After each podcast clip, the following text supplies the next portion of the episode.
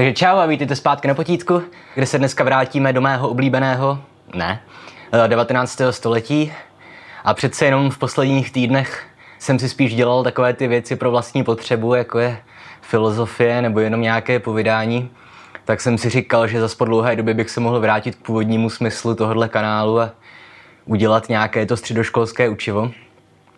Ale jelikož přeci jenom už mě přestalo bavit dělat vyloženě ta maturantská videa, tak zkusím to trošku vzít komplexněji zase. I když nevím, jak to dopadne, protože, jak říkám, 19. století je moje slabá stránka. A zdravíme taky do dalekého Německa naši patronku Aničku, která si psala o Nerudovi eh, balady a romance. Ona si tuším konkrétně psala o, o romanci o Karlu IV. nebo baladu, teď nevím, ale dělat celé video o jedné básničce mi přijde zbytečné, to potom ještě vysvětlím. Tak vezmeme tu sbírku celou. No a sbírka balady a romance je z roku 1883, takže se jo, vracíme do národního obrazení, i když možná už kousek za něj, možná do jeho závěrečné fáze. Jo, tady samozřejmě tohle jsou zase jenom škatulky nebo kategorie, když se rozdělujeme ty fáze národního obrazení, takže to je celkem jedno. Ale pravda je prostě taková, že ještě v těch 80. letech česká literatura především dohání to, co zameškala v 18. a 17. století. Jo, a pořád ještě česká literatura přece jenom není na evropské úrovni. Jo, tam se dostala, někdo říká, s Otokanem Březinou v 90. letech, podle mě vlastně až ve 20. letech 20. století. Jo, s Tajgem, s Nezvalem, s Halasem, se Zahradníčkem. Jo, s tou generací, která se narodila v roce 1900 plus minus pár let. No a samozřejmě měli jsme už v 19. století samozřejmě Máchův máje, že? Nebo Erben taky byl na vysoké úrovni. Ale přece jenom Máchův máj to jako nesvědčilo nic o úrovni tehdejší literatury. To byla náhoda, že prostě Mácha byl genius a napsal tohle jedno dílo, ale neodpovídá to dobové produkci obecné. Jo. A přece jenom Neruda, ač samozřejmě je zajímavý básník, tak stejně ještě jako třeba Hálek nebo Polák nebo Jan z Hvězdy, jo, patří k takovým těm autorům, které je podle mě z dnešní doby už zajímavé číst spíš kvůli tomu, že na jejich dílech můžeme zkoumat nějaké ty tendence, jak si vyvíjela literatura, než že by to mělo kdo ví jakou estetickou hodnotu, nebo že by jako byla nějaká zábava, nebo já nevím, nějaká intelektuálně povzbuzující činnost, ta jejich četba. Jo. Ale zase je to jenom můj názor. Vůbec jako neříkám, že pokud se vám líbí 19. století nebo vám přijde zajímavé, takže že je na tom něco špatného. A to spíš je zase jenom moje omezenost. Tak. A když teda mluvíme o poezii v 19. století, tak tam je taky zajímavé ještě zmínit to, co opět souvisí s tou propastí, která vznikla po Bílé hoře.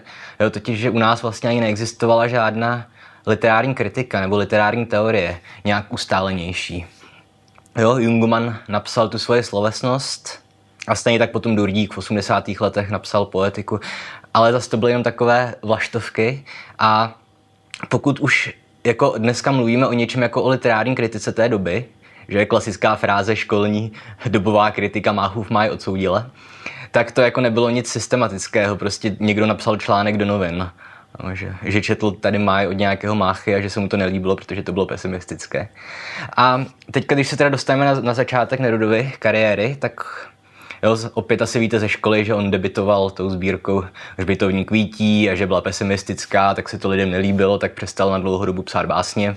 Ale to je jedno. Ale on především v těch 50. letech se profiloval spíš jako publicista, že. A zasahoval do těch debat o tom, kam má směřovat česká literatura. No, a Jo, zase opět víte, že byl součástí hnutí májovců a tak dál, o tom už se nebudu dál rozpovídávat, už jsem to řešil dřív. Ale zajímavé na debatách z téhle doby, literárních debatách z téhle doby je to, že se tam ani tak moc neřešila jakoby forma nebo žánry poezie, i když částečně ano, jo, řešilo se, jaký typ verše máme používat, jestli celabotonický, že, který to nakonec vyhrál, anebo jestli časomíru, která to nakonec prohrála. A jo, ale tohle byly jenom takové jako marginální spíš debaty, ale především, co se řešilo, tak byla ta obsahová stránka literatury. Tady je to občas vlastně opět zábavné to číst, jo, ale ta, ten humor tam je neúmyslný u těch autorů těch studií z té doby, že Josef Kajetán Tyl třeba napsal, že má je sice krásná báseň, ale že prostě toho českého čtenáře před ním musíme chránit, protože je prostě neznabožská a pesimistická a že to se prostě nehodí do té atmosféry toho národního obrazení. Nebo, nebo si třeba vzpomínám už z pozdějších let ke konci století, kde jsem četl nějakou zprávu od už nevím od kterého novináře, že si přečetl nějakou tu naturalistickou knížku od Emila Zoly a že to vlastně byla oběť v jeho podání a že se modlí, aby se ta zrůdnost nikdy nedostala v nějakém překladu do českých zemí. Jo.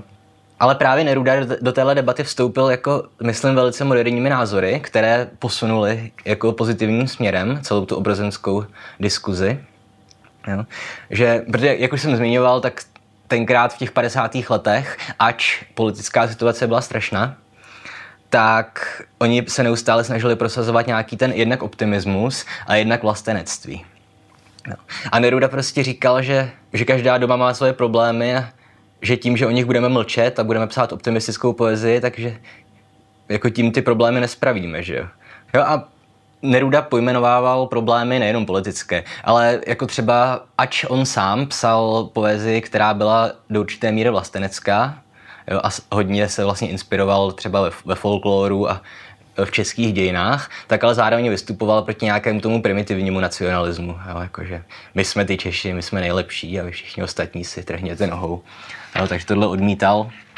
Samozřejmě odmítal, to už jsem říkal, nějaký ten bezbřehý pesimismus, ale zároveň upozorňoval na problémy eh, sociálního charakteru, jo, na postavení žen ve společnosti, anebo třeba na vlastně zvětšování se rozdílů mezi bohatými a chudými. On to napsal, to tady někde mám poznamenané, ano, cituji, nesmírná a hrozící rozpuklina mezi chudými a bohatými. No, krásný jazyk té doby. A mimochodem, i když teda mluvíme o Nerudovi jako o někom, kdo byl moderní na svou dobu a kdo tu debatu o literatuře posunul dopředu, tak tam je taky vtipná kapitolka z jeho publicistické tvorby. Protože na konci 60. let 19. století byla v českých zemích taková jakási čtenářská krize. Jo, že prostě produkce nebo že nabídka převyšovala poptávku a málo se četly knihy. A tak dokonce vlastenci i dělali takové věci, jako že říkali, že kdo nečte domácí autory, tak tak jako je nepřítel národního obrození a tak dál. No a tady o tom psal Neruda, což je strašně vtipné z dnešního pohledu, že on říkal, no to je prostě tím, že dneska je taková ta rychlá, uspěchaná doba. Vidíte to i v tanci, že místo tradičního vznešeného válce tancují lidi tu zbroklou rychlou polku a že prostě hodnotná literatura už dneska nikoho nezajímá a že lidi zajímá spíš publicismus, publicistika nebo nějaký humoristický styl.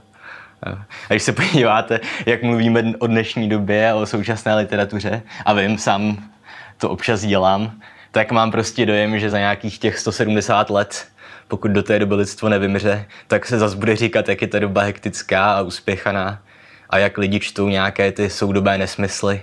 Místo, aby četli ty klasiky, že Michala Vývega a Halenu Pavlovskou a Paula Coelho, které sice dobová kritika odmítla, ale až čas ukázal jejich pravého génia. A nejspíš to tak bude. Ale to byla jenom vsuvka. A teďka už se zase teda, už bychom se pomalu měli, koukám po devíti minutách, dostat konečně k baladám a romancím. Já jen nejdřív udělám jenom takovou tu klasickou maturitní omáčku, kterou byste měli vědět, pokud se na tohle video díváte kvůli maturitě. No. Takže ta knížka je z roku 1883, tedy už pozdní spíš etapa uh, Nerudovy tvorby. A v mnoha ohledech vlastně navazuje Neruda na, na Erbena. Jo, on sice uznával Máchu samozřejmě, že byl to májovec konec konců, ale ve své vlastní tvorbě se inspiroval především Karlem Jarbírem Erbenem. A inspiroval tím nemyslím, že by ho nějak kopíroval, jo. samozřejmě Neruda byl svébytný básník. Ale čím se inspiroval, když se podíváte na Kytici a její výstavbu, tak blady a romance v mnoha ohledech jsou podobné. Jo, už třeba tím tematickým založením, že jednak čerpá z Neruda z nějaké té lidové folklorní tradice. Jo, některé básničky jsou vyloženě jenom takové parafráze folkloru, na to se ještě podíváme. E, dále taky zpracovával vlastně křesťanská témata. Jo, a na rozdíl od Erbena, v jeho škytici přece jenom ta křesťanská tématika, tam jsou to jenom témata jako, nebo myšlenky skryté v těch, v těch dějích, zatímco Neruda, ten vyloženě šahá k apokryfům. Jo, apokryfy to jsou vlastně nekanonizované verze biblických událostí. Že hnedka úvodní balada Pašijová, tak tam zkrátka vypráví příběh o tom, jak Satan přijde za Bohem a prostě furt požaduje, aby stupňoval to utrpení Krista, že, jo, že ho prostě musí zradit jeho nejbližší a, a tak dál a tak dál. A na konci teda to završí Satan tím, že chce, aby Kristus viděl pod křížem, že matku svoji naříkat jako nejhorší, ještě ten trest, nejhorší muka. A to je tohle úplně klasický případ uh, apokryfu. I když on to jakoby žánrově pojmenovává jako balada, dřív by se tomu asi řeklo ještě legenda, i když opět ještě ve starším významu legenda má jiný význam, legendy byly texty o životech svatých, opět je to jedno. Prostě apokryfní texty. Uh, a třetí typ, kromě folkloru a apokryfů, nebo legend, nebo čehokoliv, tak třetí typ jsou nějaké ty básně, vlastně, které se vracejí k dějinám českého národa. Ať už je to balada o Havlíčku Borovském, o tom povstání v roce 1848, anebo asi nejznámější balada o Karlu IV. o té romance, já to vždycky zapomenu. A kromě toho teda ještě zároveň ale tam je patrné to, o čem jsem taky už mluvil, že některé balady nebo romance vlastně kritizují tu sociální situaci dobovou. Opět asi druhá nejznámější romance z téhle, z téhle sbírky po romanci o Karlu IV. je romance Helgolanská, kde ten námořník vlastně jak stouhy po zisku způsobí smrt vlastního zetě budoucího. Jo. Tak a co se týče ještě formální stránky, nesmírně bohatá. E, e, Neruda používá všechny možné typy rýmů, a nebo i typy metra, jo, občas trochy, občas daktyl, občas jamp a dělá to jako velice funkčním způsobem, že tím vlastně vyzdvihuje tematické lazení té básně. Takže pokud máte třeba nějakou baladu folklorního charakteru, jako je třeba balada Stará stará, jo, tak tam používá daktyl, že daktyl je typický pro, pro češtinu a je i celkem relativně typický pro folklorní texty, i když opět česká folklorní poezie nebo píseň, to už by bylo téma na samostatný díl, že tam občas uh, metrum vůbec nehraje roli, to je jedno. Jo, ale tam ty texty psané daktylem Nerudovi často připomínají skutečně nějakou lidovou říkanku nebo dokonce rozpočítávadlo. Ten daktyl ta, ta, ta, ta, ta, ta je strašně statický. Jo. A tak třeba tady v té baladě Stará stará on píše ruka malomila po břehu chodila, na kámen poklekla, dceru porodila. Jo, to, to je, tady to užití daktylu krásně podtrhuje to folklorní téma, že téma té svobodné matky. No a fakt rukama lomila, po břehu chodila. Tohle je něco, co by si mohli děti že zpívat k nějaké hře, nějaké skákání přes gumu, nebo, nebo jak bychom mohli rozpočítávat. Leze, leze po železe, nedá pokoj, až tam vleze, nebo cokoliv takového. Ale zároveň, když potom teda změní to téma básně a mluvíme třeba o Karlu IV. a Buškovi z Velhartic, tak tam už používá jamp. Protože jak, jak víte, opět už asi i ze školy, tak jamp je tradiční metrum, které má dodávat básni nějaký slavnostní nebo vážný charakter. Poslední věc, asi kterou zmíním, jo, jak jsem říkal, eh, Neruda byl proti nějakému jako primitivnímu vlastenečtění, nějakému národovectví, ale zároveň ta národní ta oslava českého národa je v jeho dílech přítomná, i když nějakým často hořkým způsobem. Jo, on tuším, že ve zpěvech pátečních píše něco jako, že v českém roce je jenom osm šťastných dní a Někdo říká, že i rozvržení balad a romancí tohle podporuje, že tam je dvojnásobek balad, že máme šest romancí, 12 balad, ale k tomu se ještě vrátíme. Jo, ale třeba právě opět, abych teda aspoň trošku víc mluvil o, o Karlu IV., o té nejznámější básničce, tak jo, ten její děj je opět taková celkem jednoduchá nějaká oslava českého národa, že, že Karel IV. král pije s buškem z Velhartic české víno a nejdřív ho pomalu vyplivne, říká, že se to nedá pít, že to je humus. Ale když se pak napije znova a znova, tak si uvědomí, že to české víno vlastně, ač zpočátku hořké se zdá, tak vidím nakonec zalíbení nejde. A tak mu Bušek z Belhartic vysvětlí, že no, jaký, jaký lid takové víno. Jo? A stejně tak Češi, oni se můžou zdát takový a takový, ale když je pak poznáš blíž králi Karle, tak uvidíš, jaký je to zajímavý národ. Jo, tohle je vlastně úplně jednoduchá myšlenka, která se táhne celým národním obrozením. Tak, ale takže tohle je takový ten základ, který asi stačí k maturitě, ale aby zase to video mělo nějakou přidanou hodnotu a třeba i si z něj něco mohli vzít vysokoškoláci nebo učitelé nebo knihovníci, kdokoliv, tak jsem se chtěl věnovat hmm, takovému jednomu zažitému, podle mě omylu. A teďka budu jenom spekulovat, pokud se třeba vyznáte v 19. století lépe než já, tak mi můžete odporovat.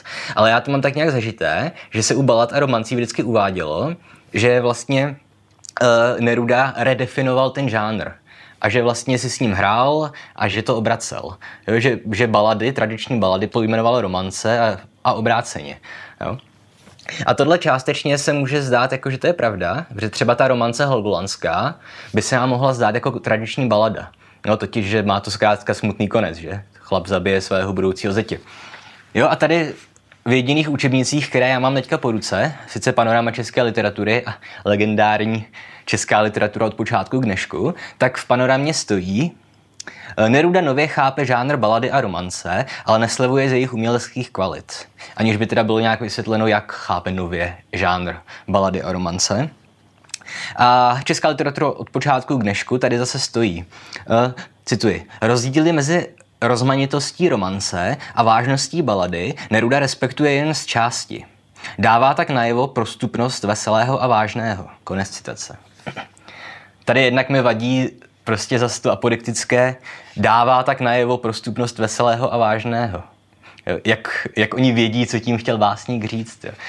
Ale jako chápu, je to učebnice, nebo, nebo jenom panorama. Ale opět tady se pracuje prostě s tou tezí, že balada je rozmanitá nebo humoristická, veselá, s, s dobrým koncem. Tak jsem řekl možná, že balada je veselá. Romance, že je veselá, s dobrým koncem a často je o lásce a že balada je tragická, no, se smutným závěrem.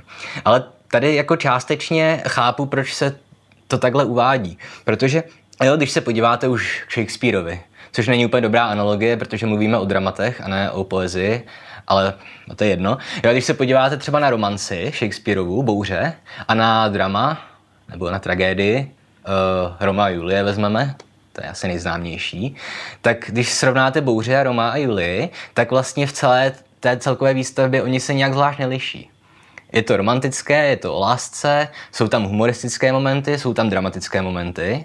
A když nepočítám smrt Merkučia, tak vlastně jediná skutečná tragédie se odehraje až v závěru Romea a Julie a bouře prostě dopadne dobře. Jo. A tak prostě teda bouře romance a a Julie je tragédie. A ono podobně se přemýšlí o baladě dneska. Ale teďka, proč jsem vlastně na začátku mluvil o tom, že česká literární kritika de facto neexistovala tenkrát a že se ovšem tak ještě jako diskutovalo a nebyly ujasněné názory.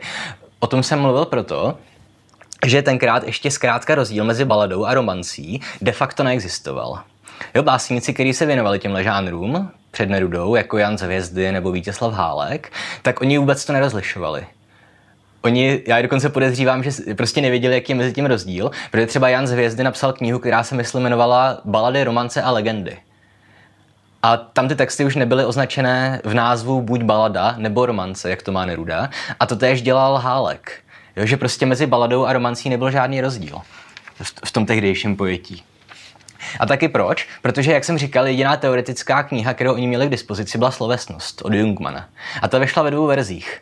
Tuším 1820, 1846 a pak ještě bylo asi třetí vydání, jak říkám, ne, nevím tyhle věci z hlavy, ale v, v tom prvním vydání Jungmanovy slovesnosti, tam Jungman definuje rozdíl mezi baladou a romancí na základě jenom vlastně pointy, že romance končí dobře a balada končí špatně. Ale potom v tom druhém vydání z roku 46 tam to Jungman otočil. A tam už vlastně říká, že nejde o konec. Že romance může mít špatný konec a balada může mít dobrý konec, ale že spíš jde celkově o, o uchopení tématu. Že balada má nějaký jakoby fantastický nádech, zatímco romance popisuje nějakou životní situaci lidskou. Jo, to bylo proto, že vlastně v tom prvním vydání slovesnosti Jungmann vycházel z německého pojetí rozdílu mezi baladou a romancí, e, v tom pozdějším vydání z francouzského pojetí, která se lišila, no, i španělské pojetí bylo jiné, tohle už je opět až asi moc pokročilá tematika už.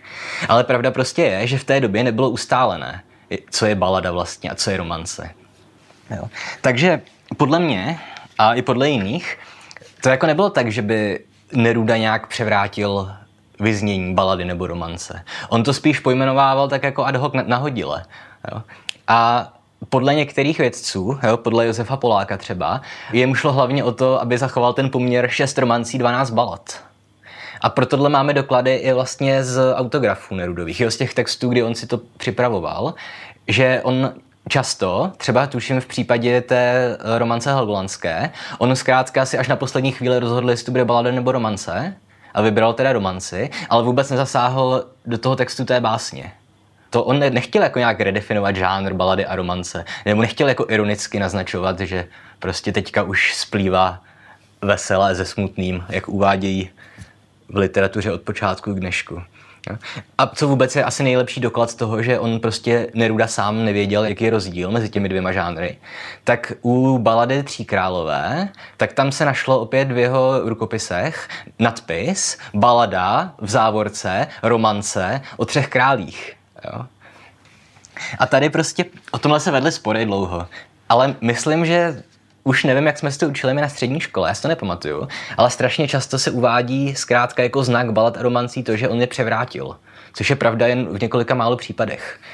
A tady opět píše eh, Josef Polák v jedné studii, která vyšla tuším někde na začátku 90. let, eh, v české literatuře v časopise, tak on říká, což podle mě je hodně výstižné, cituji. Zatímco beletristé i literární kritici respektovali volné pojetí balady a romance, autoři poetik a školních učebnic usilovali o diferenciaci, což souviselo s metodickou snahou o systematičnost a odlišení jednotlivých jevů a o jejich definování. Jo? Takže prostě co nám tady literární historie provedla. Jo, básníci nepíší podle příruček nebo podle učebnic. Oni prostě píší to, co chtějí psát. A jim je většinou jedno, jestli to prostě bude balada nebo romance, nebo horor, nebo thriller, nebo jestli to bude komedie, nebo nakonec tragédie u divadelní hry.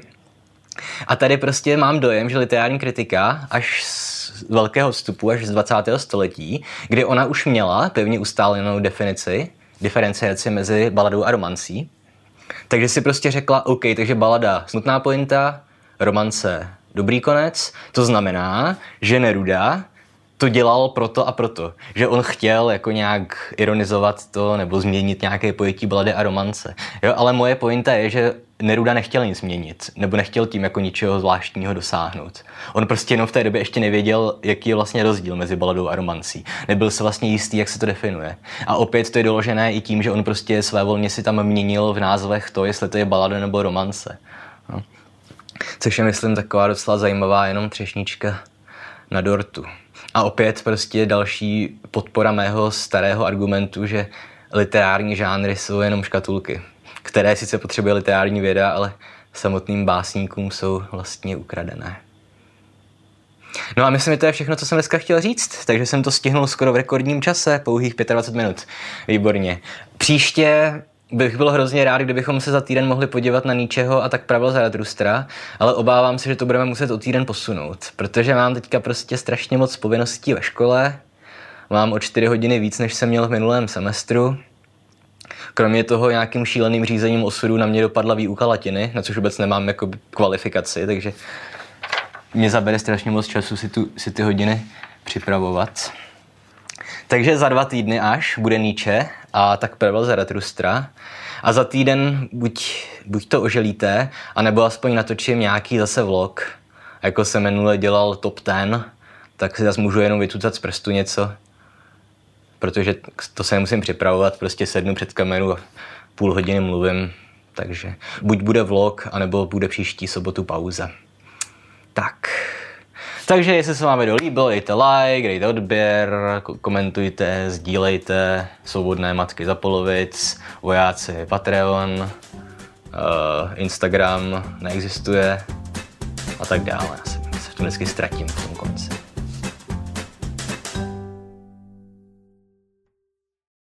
Jak, jak říkáme v kroužku anonymních alkoholiků, tak první krok k nápravě problému je přiznat si, že máme problém. To byl vtip, prosím vás. Nechodím do anonymních alkoholiků. Uh, vystřihni, Ale ve svém vlastním díle se spíš inspiroval. Uh, no, to je výborný, když si, když si učitel češtiny nemůže vzpomenout, napsal kytici. Uh, Karel, ty vole, tak tohle fakt ale musíme vystřihnout. I když tady na rozdíl od... Um, od... Do prdele, já už jsem se zapomněl. Jsem nachcanej nebo co? Jo, na rozdíl od Erbena,